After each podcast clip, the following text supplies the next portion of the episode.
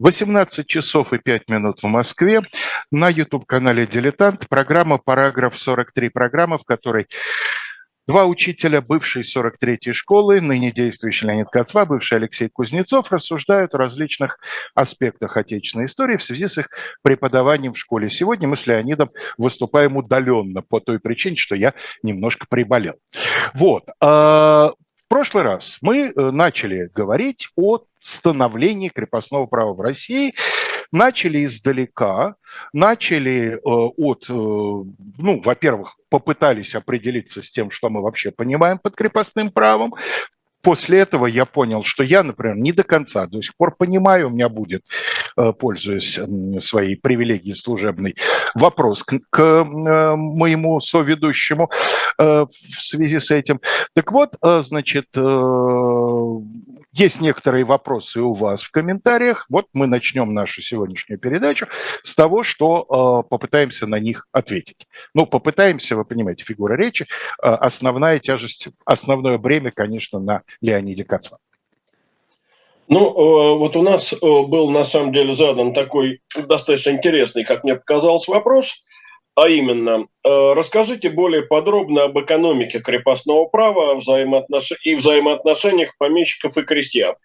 Как практически осуществлялся переход? Помещик давал крестьянину землю, а как с домом и прочим? Крестьянин переезжал зимой и сразу срочно строил дом – что происходило, если помещик выделял новую землю. Ну, здесь надо сказать так. Конечно, э, ни о каком срочном строительстве дома речь не идет. Э, дело в том, что когда осуществлялся переход,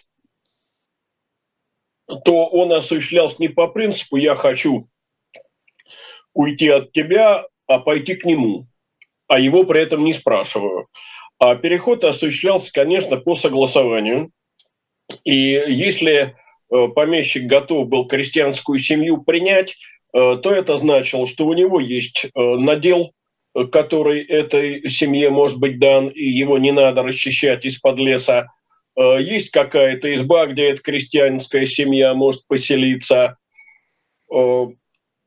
Поэтому все это делалось более-менее подготовленно, конечно. Что значит если помещик давал новую землю. Землю целинную, конечно, никто такому переходящему крестьянину не давал. Ему давали роспаш, на которой он начинал работать весной, потому что мы говорили о том, что переход а, состоялся поздней осенью, когда все сельскохозяйственные работы завершены. Может быть, появившись на новом месте, он только, ну вот этот дом, который ему достался, немножко приводил в порядок по как говорится, своему вкусу. А, дальше здесь же задается вопрос. Лень, а пока мы дальше не ушли. Да. Вот э, я понимаю, что для науки эта аналогия абсолютно неуместна, но мы-то все-таки в рамках школьного преподавания нам полегче, да? Вот если Конечно. школьникам бы это нужно было на подобный вопрос ответить, как тебе кажется, уместна такая аналогия, что переход осуществлялся так же, как сегодня, в обычных нормальных условиях человек переезжает с одной съемной квартиры на другую?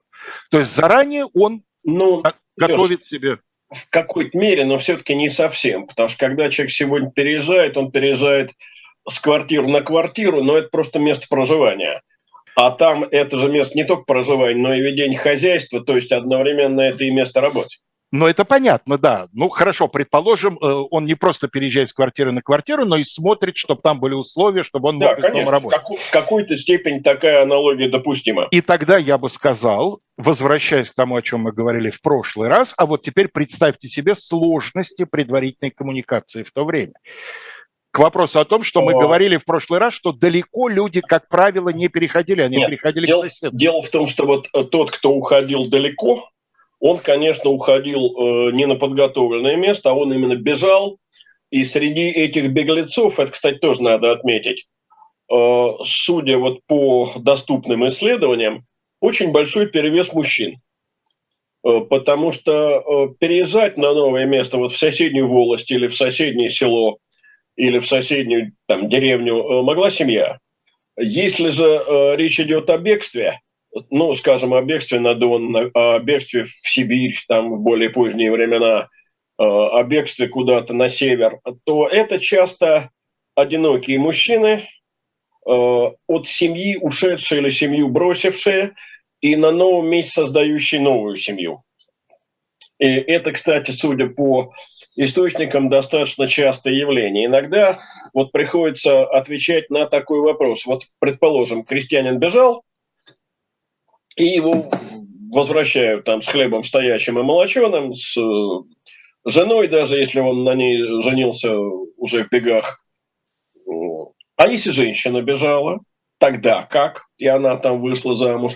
И на это приходится отвечать, что женское бегство встречалось, конечно, многократно реже, э, потому что в основном субъект этих правоотношений, конечно, мужчина в то время. Э, дальше был задан вот какой вопрос. Э, Еремон Барщины старинный оброком легким заменил. А кто работал на господском поле? Ну, вот тут, к сожалению, я должен сказать, что, э, видимо, слушатель наш подключился поздновато, потому что мы говорили о том, что в те времена, пока не было Барщины, а ее, ну, в конце 16 века даже еще почти нет, работали на господских полях все-таки не крестьяне, а так называемые холопы-страдники, э, находившиеся э, практически в рабском положении. Еще один очень интересный вопрос. Это все, кстати, задает один и тот же человек, Мария Елисеева. То есть крепостное право еще только зарождается, а рабство, в общем, существует, да, это холопство? Рабство существует гораздо раньше, это холопский Э, так называемое обильное холопство, оно идет еще со времен Киевской Руси. Вот я думаю, что нам в какой-то момент нужно о нем тоже буквально несколько слов сказать, чтобы... Но э, в XVI веке появляется еще так называемое кабальное холопство. Мы о нем говорили в прошлый раз. Это холопство до смерти господина. А потом это все сольется в крепостном состоянии. Это будет не скоро. Это не при... скоро. Да, это при Петре Но Великом только. Но будет. И вот еще какой вопрос. Э, во всей литературе для характеристики богатства используется количество душ. Почему размеры Земли не имеют значения?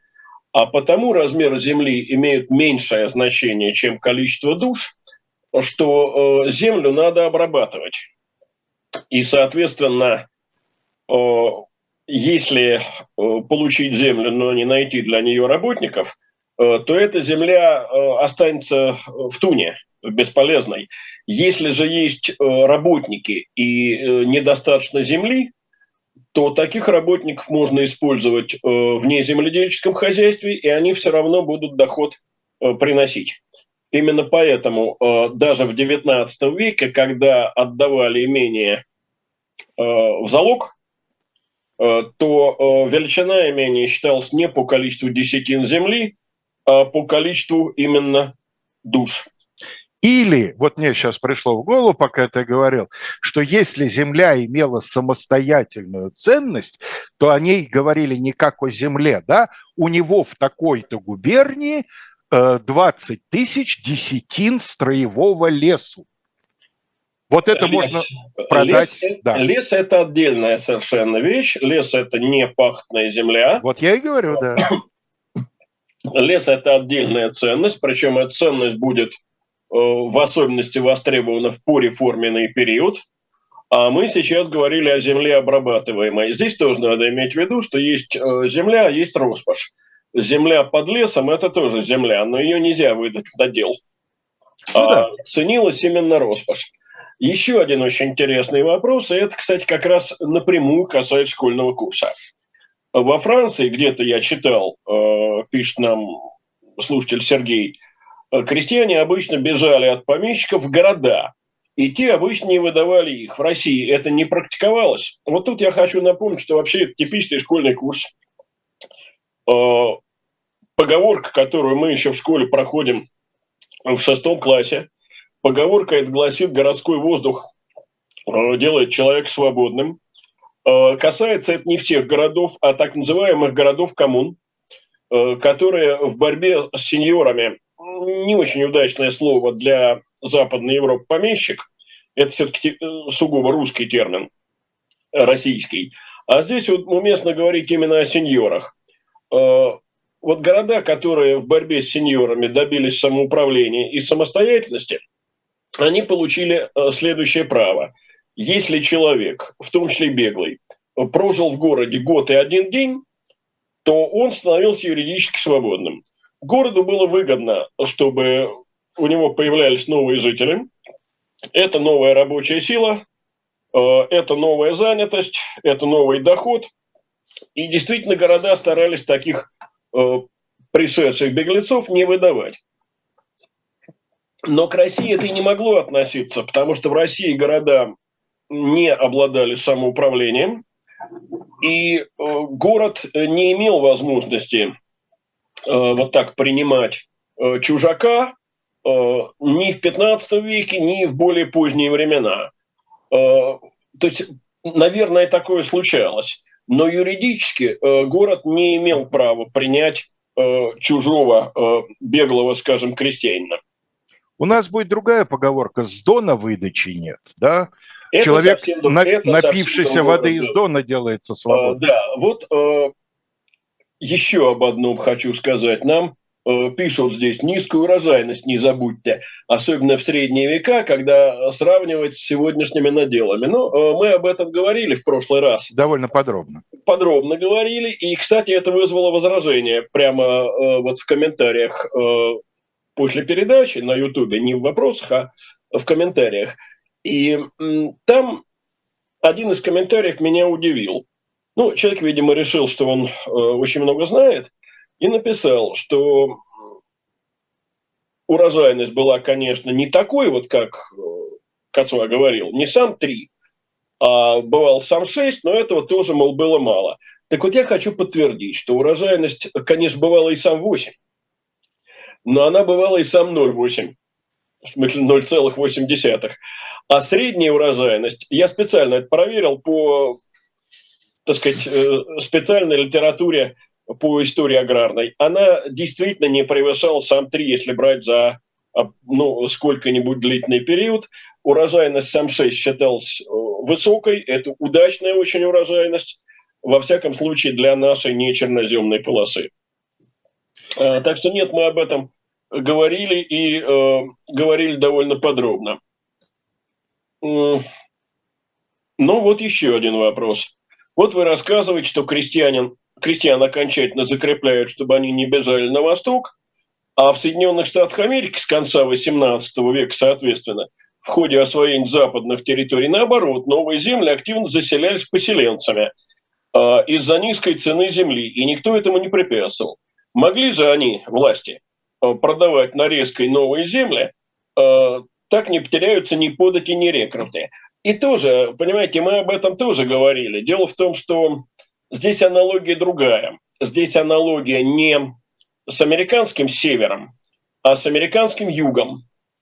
Э, потому что э, американский север – это появление большого количества иммигрантов, э, которые действительно могли осваивать земли на Западе.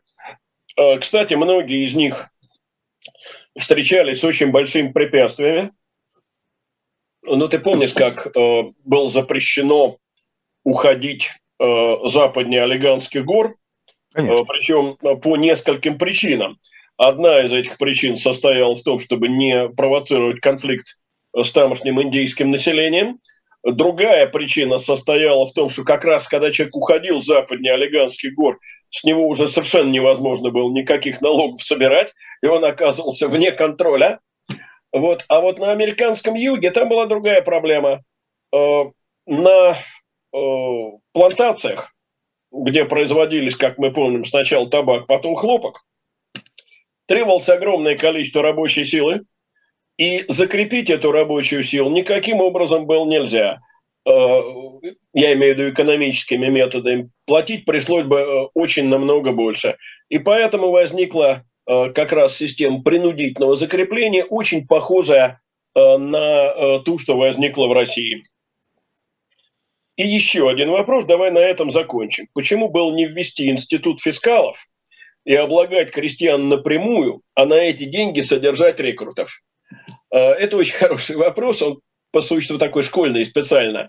Дело в том, что, понимаете, мы говорим о 15 веке, ну, о конце 15 века, о 16 столетии, где чрезвычайно слабо развито а, денежное обращение, деньги, вот именно как серебряная монета, ну, золотая почти не имела у нас хождения, а серебряная монета, это, в общем, большой дефицит. И в условиях такого слабого товарно-денежного обращения ввести налогообложение крестьян ненатуральное было совершенно невозможно. И э, поэтому, как мне кажется, э, вот такую э, систему содержания армии на налоги, э, регулярной армии, по-настоящему сможет создать только Петр Великий, но это все-таки начало XVIII века, уже очень сильно отличающееся время. Э, все-таки для того, чтобы э, это произошло, понадобился сначала такого процесса, как складывание всероссийского рынка – говорить об этом в 16 веке, а тем более в 15 совершенно невозможно. Ну и Я мы уви- увидим, э, как при Иване Грозном и до, до этого при матери его Елене Глинской полицию-то, ну, как бы она ни называлась, создать. Ну, не полицию, ты в данном случае губных старост имеешь Ну, естественно, но функции-то они полицейские Понятно, должны были да, выполнять. Да? да, вот. Ее не, не удастся создать. Государство не имеет этих возможностей. Пока. Да, что касается старост, ну, давай сразу объясним, э, что мы имеем в виду. Э, дело в том, что когда в 60-х годах, прошу прощения, в 50-х, конечно, годах 16 э, века была проведена и закончена так называемая губная реформа, а параллельно ей э, проведена реформа земская, э, то э, была ликвидирована система кормлений. Власть на местах перешла в руки выборных губных и земских старост, губных выборных от местного дворянства, земских от черносошного крестьянства. Сразу Но скажем, не... что губа – это область в старом да, ну, территориальная единица, конечно. Uh-huh, uh-huh. И э, ни те, ни другие не получали жалования. Их служба была, э, тогда это называлось э, корыстной. Нет, это у воевод корыстная служба. А губные старосты просто как бы трудились, э, как теперь бы сказали, на общественных началах. Э, ради, э, так сказать, почета с одной стороны и порядка в уезде, где они жили с другой стороны. К чему это привело? К тому, что, как возмущен писал Иван Грозный в одной из своих грамот, многие губные старосты живут на Москве за своим делы, а в уездах у разбойных дел не бывают. И приказывалось этих губных старост, э, так сказать, хватать, сажать в тюрьму за уклонение от э, профессиональных обязанностей, и, подержав в тюрьме малое время, из тюрьмы их выпускать и велите впредь быть у разбойных дел. Потому что, во-первых, Э, денег у государства нет для того, чтобы регулярно содержать вот это местное чиновничество. А во-вторых, людей других где взять? Если этих пересажать в тюрьмы, то других не найдешь. Э, так что до регулярности государства здесь очень далеко. Не случайно э, Петр будет писать о том, что вот он создает регулярное государство. До него государство нерегулярно. Иными словами, на все времена известная фраза «неким взять. Да, совершенно верно. Но здесь она как раз действительно работающая. Итак, ну, мы в прошлый раз остановились на судебнике 97 э, -го года, на том, что вот, так сказать, Юрий Нет, Евгений... Мы, мы Нет. ушли дальше. Ну, Дайте мне завершить ну, фразу. Все, все, все, все. Да, значит, на том, что э, Юрьев день введен этим судебником, да, что это в принципе не меняло ничего, потому что это уже сложившаяся практика, она просто получила законодательное закрепление. Она логична, она оправдана и со стороны крестьянина, и со стороны помещика. А вот дальше уже во второй половине века XVI, в эту практику врываются так называемые заповедные лета, то есть годы, когда переход запрещается. Причем об этом становится известно незадолго до этого самого... До наступления года, да. Да, да, до наступления года. И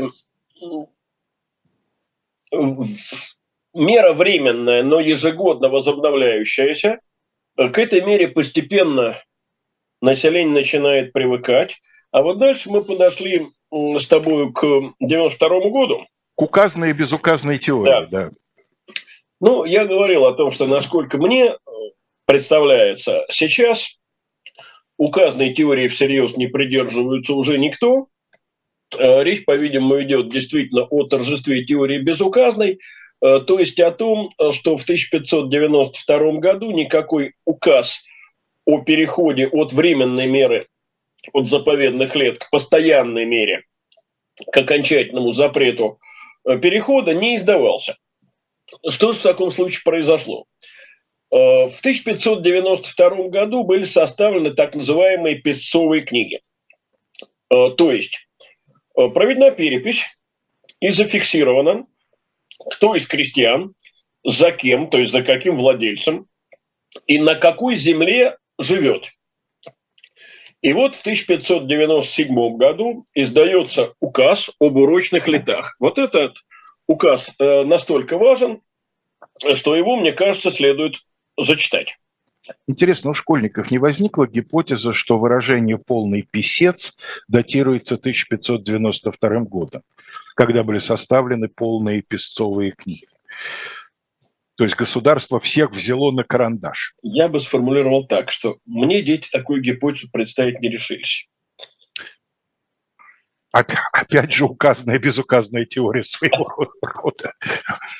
Так вот, указ 1597 года гласил, лето 7106, это как раз у нас и получится 1597 э, год, потому что речь идет о ноябре месяце, и стало быть, из э, даты э, по старому летоисчислению от сотворения мира надо вычитать 5509. Э, лето 7106 ноября в 24 день царь и великий князь Федор Иванович всей Руси указал, которые крестьяне из-за бояр и из-за дворян, и из-за приказных людей, и из-за детей боярских, и из-за всяких людей, из поместья и вотчин выбежали до нынешнего 106 года за пять лет, и на тех беглых крестьян сыскивать и накрепко всякими сыски. А по суду и по сыску тех крестьян беглых с женами и с детьми и со всеми их животы возите назад, где кто жил. Если же э, крестьяне бежали раньше, и их владельцы на побег их не жаловались, э, то на них указ не распространялся, и их э, бывшим владельцам не возвращали. Звучит это так. А которые крестьяне выбежали до нынешнего 106 года лет за 6, и за 7, и за 10, и больше, а те помещики и ученики – из-за кого они выбежали, на тех своих беглых крестьян и на тех помещиков и наводчиков, за кем они из-за них выбежав живут до нынешнего 106 года, лет за 6 и за 7, и за 10 и больше, государю не бивали челом, государь указал на тех беглых крестьянах в их побеге и на тех помещиков и вочников, за кем они выбежав живут, суда не давайте и назад их, где кто жил, не вывозите.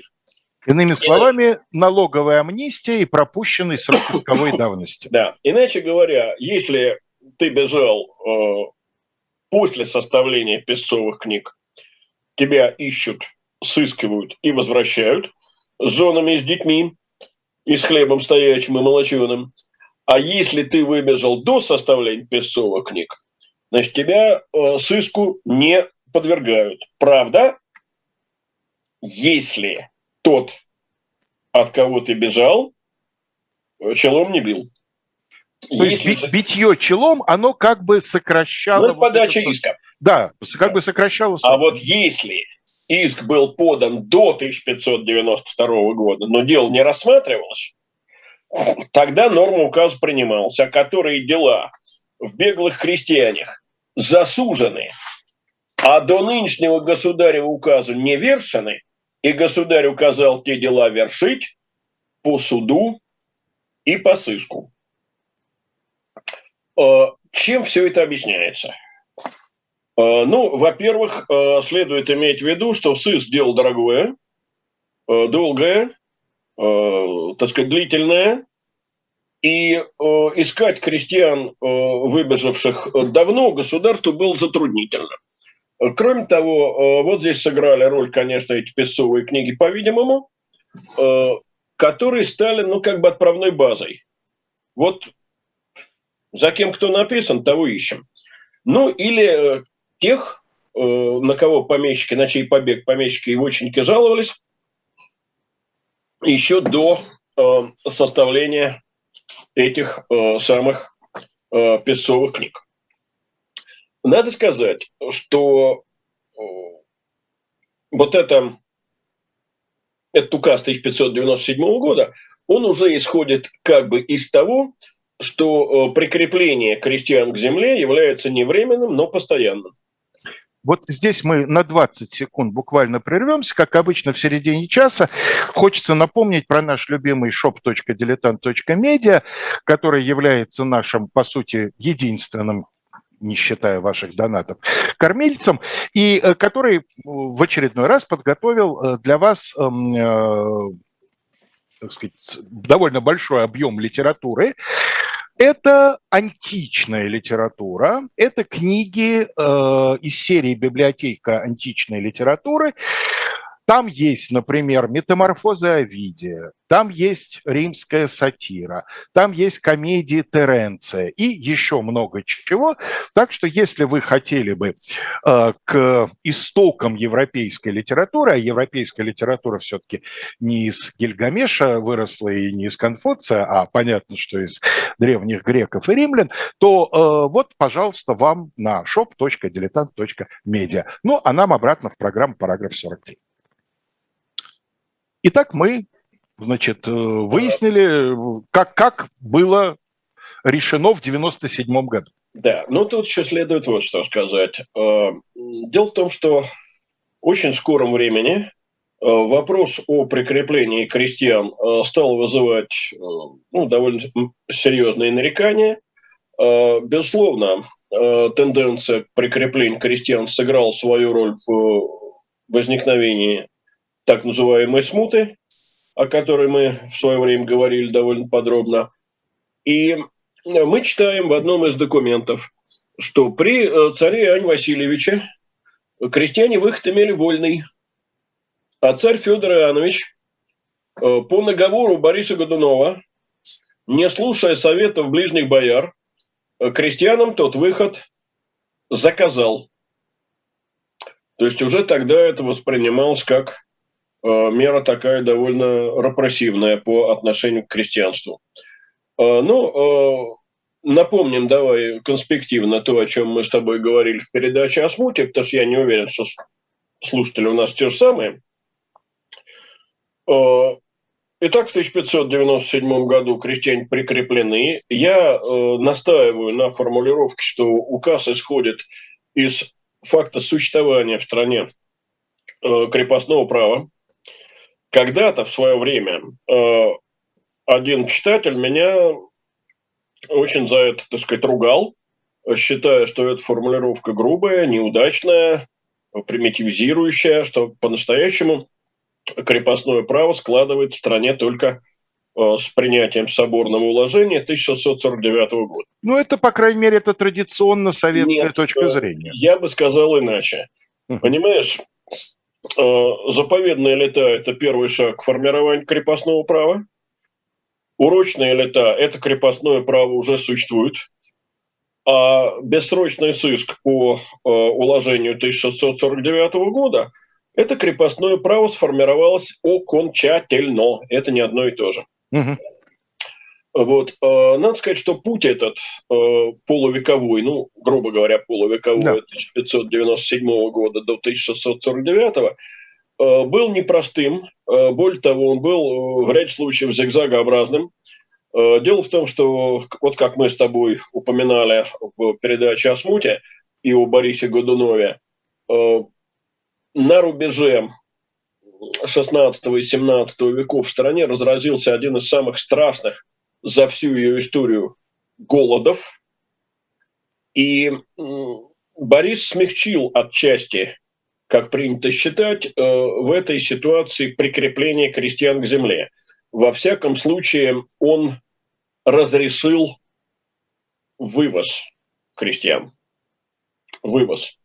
Но вот здесь э, надо сказать, что, как мне представляется, э, это разрешение было э, не к пользе крестьян. Э, дело в том, что в основном крестьяне бежали из э, мелкого имения в крупное имение, там среди большого количества людей легче затеряться, а вывозить разрешено было крестьян только мелким служилым людям, вот рядовым служилым людям, членам Боярской думы, думным чинам и прочим, это было дело запрещено.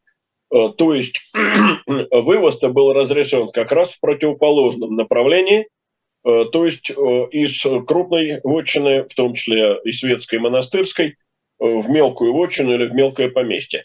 Так что я думаю, что от этого положение крестьян не улучшилось. Теперь мы можем двинуться немножко дальше. Уложение 1607 года. Ну, в большинстве учебников пишут так, что вот где Василий Иванович Шуйский, э, так сказать, продлил в своем уложении э, э, срок сыска до 15 лет. Ну, мы уже с тобой говорили о том, э, что Лень, это... Ты, ты, видимо, вузовские учебники имеешь в виду, да? Школьные, по-моему, про уложение Шуйского обычно вообще не упоминают. Э, да и вузовские, и школьные не суть. Э, дело в том, что нет, это я для себя уточняю просто. Я не помню сейчас точно. Угу. Но мне представляется, что это не совсем э, верная формулировка. Дело в том, что ну вот э, часто это воспринимают так. В 1597 году 5 лет, в 1607 году 15 лет. Но дело в том, что в указе 1597 э, года нет слов о том, что срок сыска 5 лет. Э, там сказано, э, вывозить и возвращать тех, кто бежал до нынешнего 1597 года за 5 лет. То есть вот как раз когда песцовые книги составлялись. Если мы посчитаем, то увидим, что 1607 год от этих песцовых книг 15. как раз отделяет 15 лет. То есть, видимо, этот срок постепенно рос, и вот был в уложении Шуйского зафиксирован. А, но я бы хотел обратить а, внимание на одну довольно любопытную вещь. Дело в том, что вот э, я сейчас э, листаю э, третий том э, шеститомника э, собрания сочинений Александра Сергеевича Пушкина. Э, в этом третьем томе опубликован, опубликована знаменитая трагедия э, Борис Годунов. И там есть один э, чрезвычайно любопытный диалог. Я, к сожалению, по-моему, сейчас это не найду. А, что в этом диалоге интересного? А там беседуют два боярина, и один из них говорит, что вот где э, Годунов вел, то есть запретил э, Юрий в день, и не смели нефть согнать. Э, то есть не надо думать, что э, так уж э, полностью были Э, все э, землевладельцы этим довольны. Крупные землевладельцы не были довольны совершенно точно. Это там же, где про мнение народное, которым мы сильны, да, чем сильным Басманов?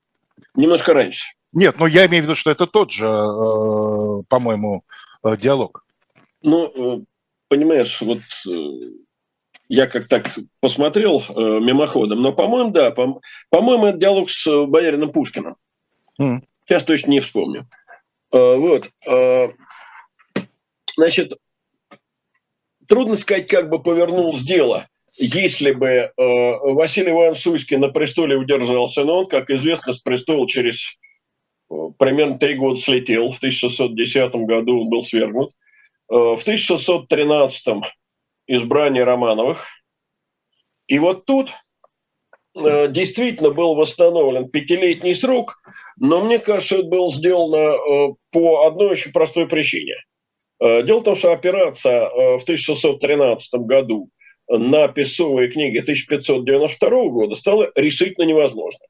Дело в том, что к тому времени многие имения поменяли владельцев не по одному разу. Более того, некоторые имения к 2013 году имели э, по трое и более владельцев, потому что кому-то жаловал э, землю э, царь Федор или Борис Федорович Годунов, кому-то потом самозванец, кому-то Шуйский. Имени переходили из рук в руки, признавал всяк служил и человек того, кого хотел. В общем, в аграрных отношениях, если так можно выразиться, возник хаос. И нужна была какая-то новая, так сказать, перепись, новая легитимация. И поэтому больше чем за пять лет сыскивать было людей решительно невозможно. Иными словами, смутное время на несколько десятилетий затянуло процесс окончательного восстановления Думаю, крепостного да. права. Думаю, что да. В том числе это одно из последствий э, смутного времени. Лень, скажи, пожалуйста, как на твой взгляд, вот то, э, что любили подчеркивать советское время, вот, так сказать, проснувшаяся вот эта вот бунтарская энергия, это насколько повлияло вот на такое временное снижение Э, давление на зависимое крестьянство? Мне кажется, что не, не слишком сильно. Э, дело в том, что мы немножко преувеличиваем роль вот этого крестьянского бунтарства в годы смуты. Ну, люди моего поколения и твоего поколения, кстати, тоже помнят, что при изучении смуты в советское время всегда выделялось отдельно восстание Ивана Исаевича Болотникова, конечно. которое называли тогда даже не крестьянским восстанием, а войной. А крестьянской войной, хотя там ну, далеко не большинство участников были крестьяне, там кого только не было. И холопы, и казаки, и служилые люди разных, так сказать, сортов, и крестьяне в том числе. Э, современная историография начата от концепции крестьянской войны Э, под руководством Болотникова отказалась. Сегодня говорят исключительно о смутном времени и о гражданской войне, одним из эпизодов которой являлось восстание Болотникова. Э, поэтому э, вот такое бунтарское крестьянское движение, я думаю, здесь большой роли не играет. Все-таки надо понимать, что крестьянство того времени чрезвычайно атомизировано, раздроблено, Э, к единым действиям каким-то решительно не способна. Тем более э, смута – это огромный выплеск энергии. И как после каждого такого выплеска, неважно, э, будь то смутное время, будь то гражданская война, э, будь то революция, э, происходит, возникает некоторая усталость. Возникает, напротив, некоторая пассивность населения. Поэтому мне кажется, что ну, вот это некоторое замедление оформления крепостного права связано не с опасением крестьянских бунтов. Э, вообще крестьян мало кто об их мнении спрашивал в этой ситуации, а связано с некоторыми другими факторами. Ну, один из этих факторов Э, тот, что в казне, э, разгромленной, разрушенной э, в период смуты, просто не было денег для содержания большого штата, ну, я не знаю, как это назвать, нехорошо сказать, сыскарей, сыск, там, ну, просто людей... Ну, сыщиков, да, да сыщиков. сыщиков. Кроме того, очень многие крестьяне, так сказать, скрывались от своих прежних господ в вотчинах э, крупных землевладельцев, в том числе монастырей. И эти крупные владельцы противились э, продлению сыска. Мне кажется, это важнее, чем э, сопротивление крестьян. Ну да, они же себя считали добросовестными приобретателями. Мы ну, его кормили в течение... В мере, да, и да? И э, поэтому государство уступало вот этим требованиям рядовых служилых людей, которые, конечно, хотели продления урочных лет, очень медленно. Э, например, э, девятилетний срок был установлен только в 1637 году, а это, между прочим, 24 года после вступления Михаила Федоровича Романова на трон. Еще через пять лет мы видим десятилетний сыск. А, это 42 год. Наконец, в 46 году правительство обещает, что вот проведем новую перепись и э, введем СИС бессрочный э, на основании вот этих переписных книг. Теперь они будут уже не песцовыми называться, а переписными.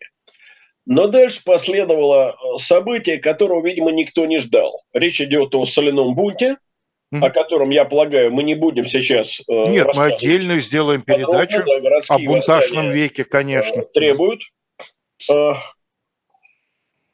я пока хочу остановиться на одном. Особенность соляного бунта состоит в том, что это едва ли не единственное крупное народное выступление в российской истории, которое никогда не было подавлено.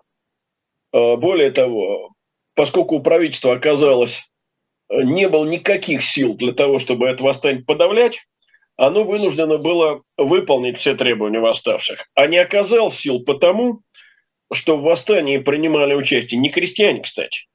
Крестьяне там никакой, никакой роли не ну, играют. это городской бунт, да? Да, конечно. это городские жители, это стрельцы, которые тоже оказались в тяжелом э, положении, и жалования задерживали, и от рост налогов они страдали. И это в том числе и служилые люди по Отечеству.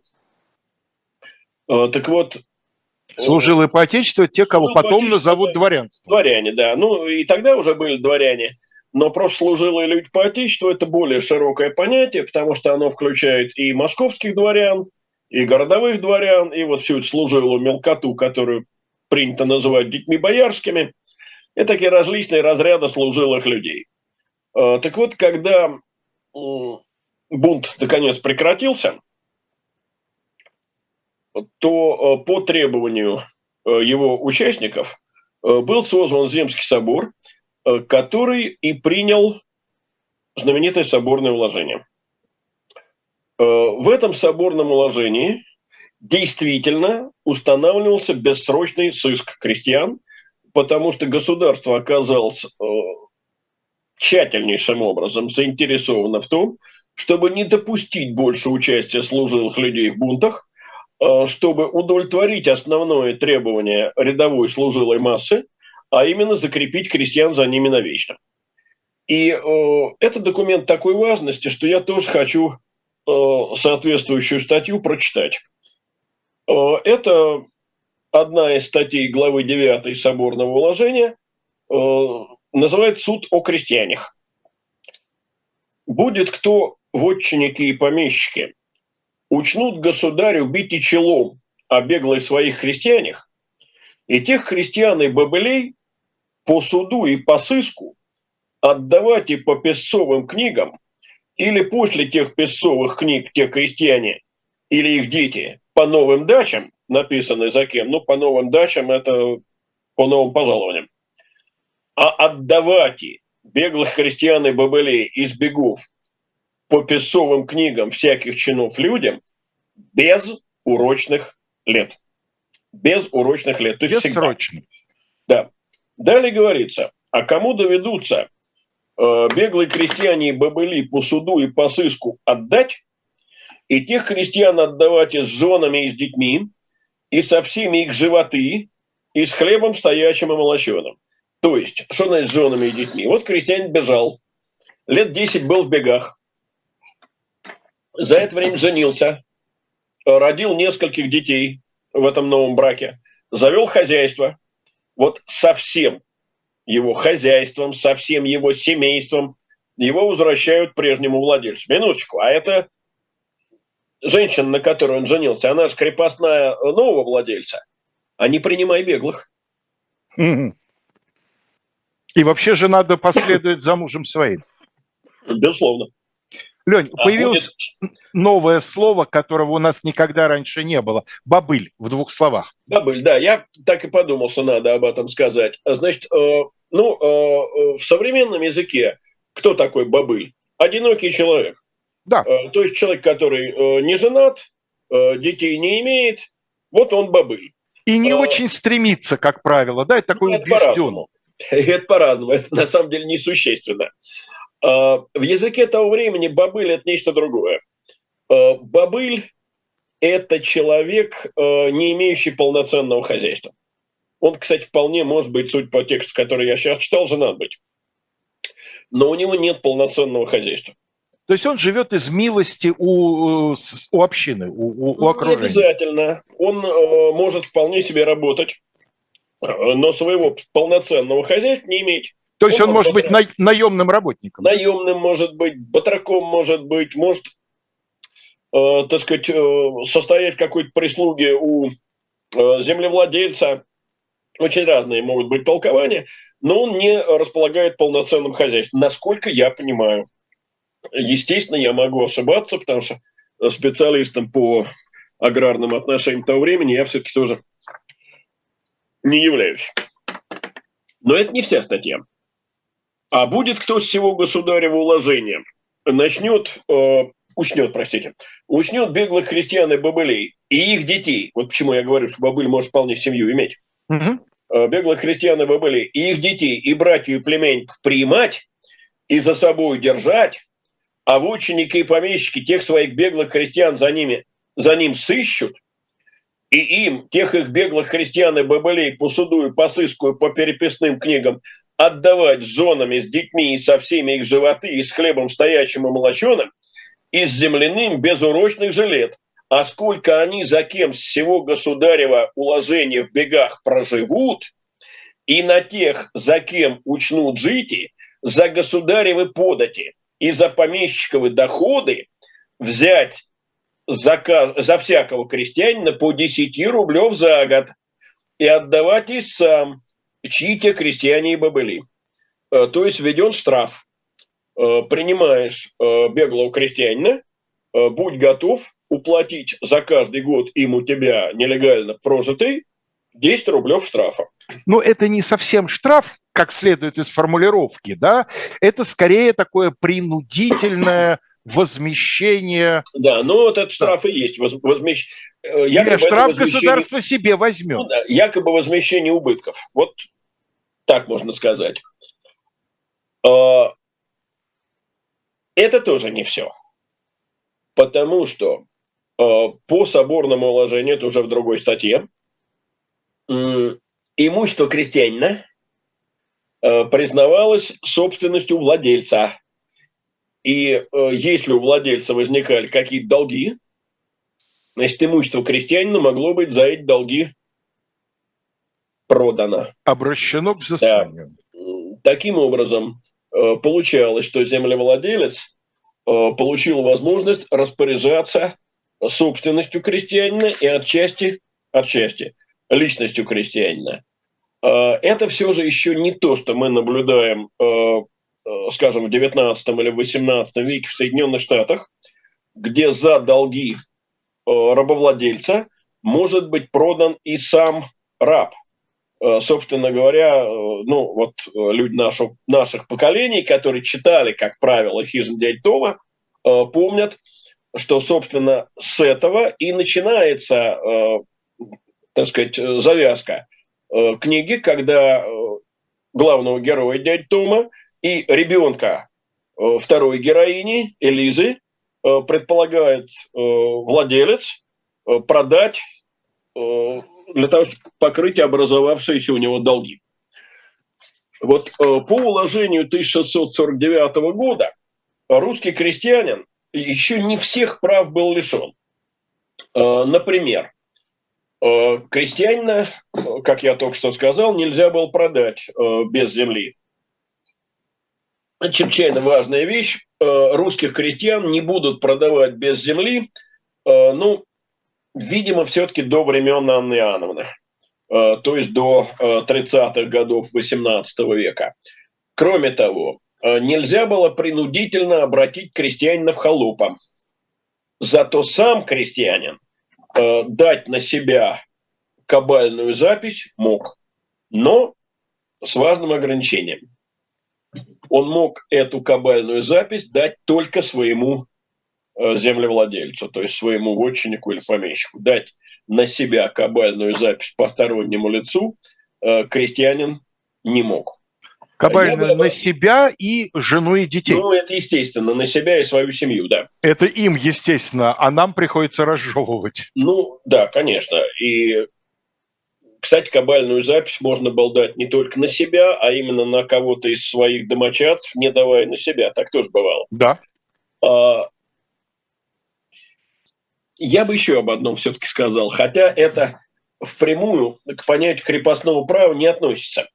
Э, дело в том, что уложение 1649 года закрепостило, и в школе-то мы об этом говорим довольно часто, а вот взрослые люди, я думаю, это не очень помнят. Закрепостил не только крестьян, оно закрепостило еще и городских жителей, жителей посада. Дело в том, что по уложению соборному посадские люди потеряли возможность, во-первых, уходить в холопы или в закладчики, ну, это тоже категория близкая к холопской, э, и переходить в другие посады. То есть теперь э, каждый человек в своей посадской общине э, был прикреплен намертво. Почему?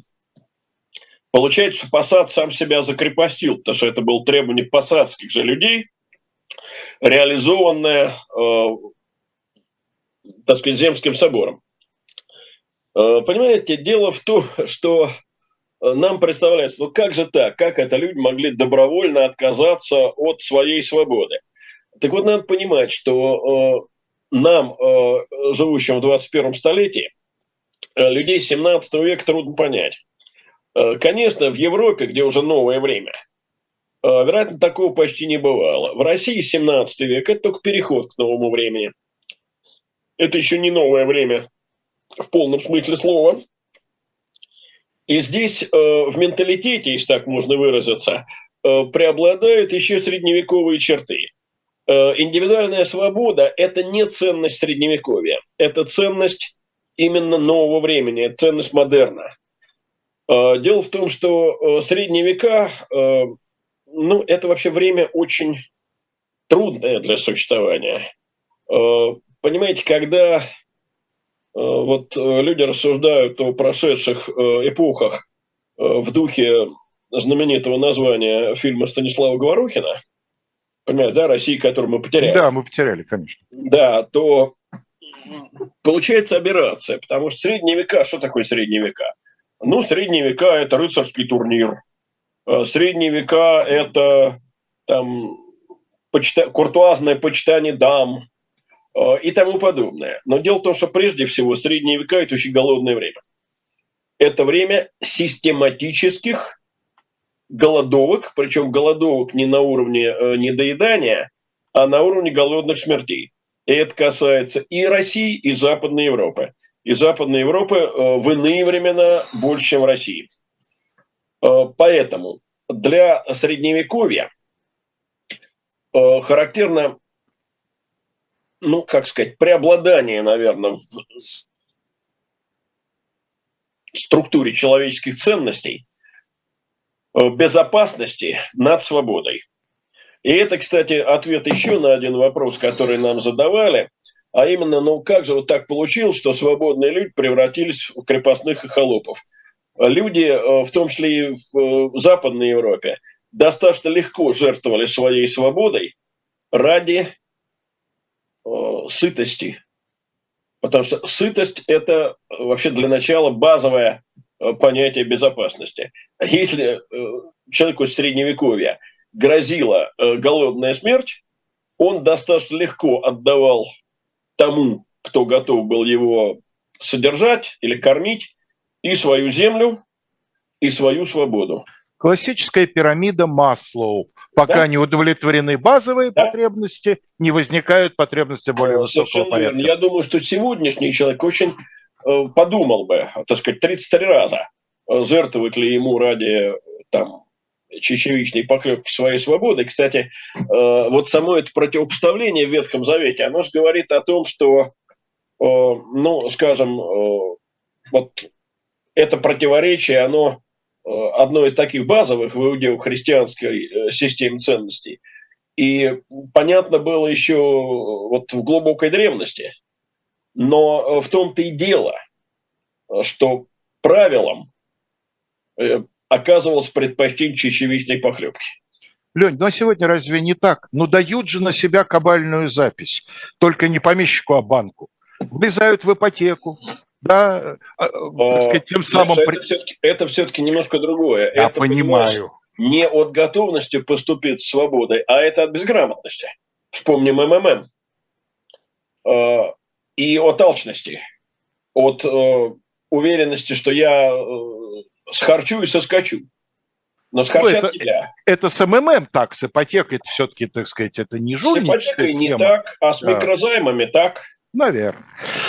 А, к сожалению, у меня, поскольку мы не в студии, у меня нет программ будущих передач, поэтому я не могу и огласить. Уверен, что и до меня это делали, и после меня это не раз сделают. Так что э, вы, я думаю, уже в курсе того, что вам предстоит на сегодняшний вечер. Ну, а мы с Леонидом с вами прощаемся до следующего вторника. В четверг я надеюсь быть уже в студии. Всего Тогда всем... будем продолжать. Да, конечно. Всего всем доброго.